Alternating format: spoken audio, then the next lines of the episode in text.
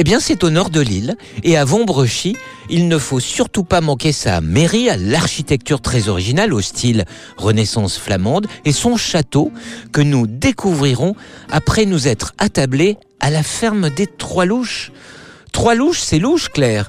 D'habitude, on ne s'en sert que d'une. Bon, Philippe, ne me demandez pas pourquoi cet établissement s'appelle ainsi, car même le patron qui a repris la ferme n'en sait trop rien. Ce que je peux vous dire en revanche, c'est qu'il y a trois salles, donc trois ambiances différentes, sans oublier la très grande terrasse. Ah bah dites-moi, trois salles, trois ambiances, euh, trois louches? Blague à part, la cuisine, qu'est-ce qu'elle vaut? À la louche?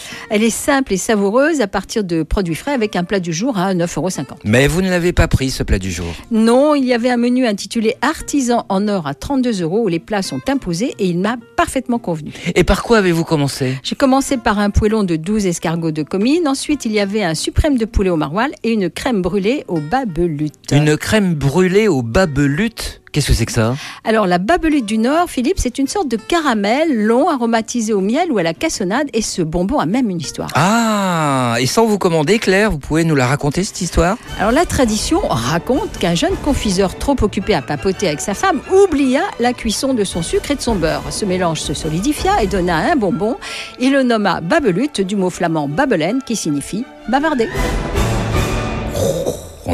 Tous les jours avec vous, Claire. Restons dans l'enfance en gagnant le château de Robert Sarr.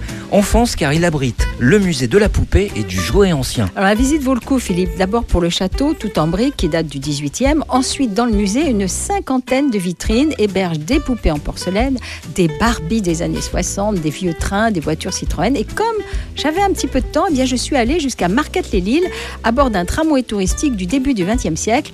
On longe la Deule et c'est une balade très agréable. En poussant jusqu'à Marquette-les-Lilles, Claire, vous avez, comme qui dirait, voyagé dans le temps, car c'est à Marquette-les-Lilles qu'en 2009, des archéologues ont découvert non pas trois louches, mais quatre puits datant de l'âge de bronze et dans l'un d'eux, 79 sesterces. Pas de quoi s'offrir une crème brûlée au babelute, mais quel trésor quand même.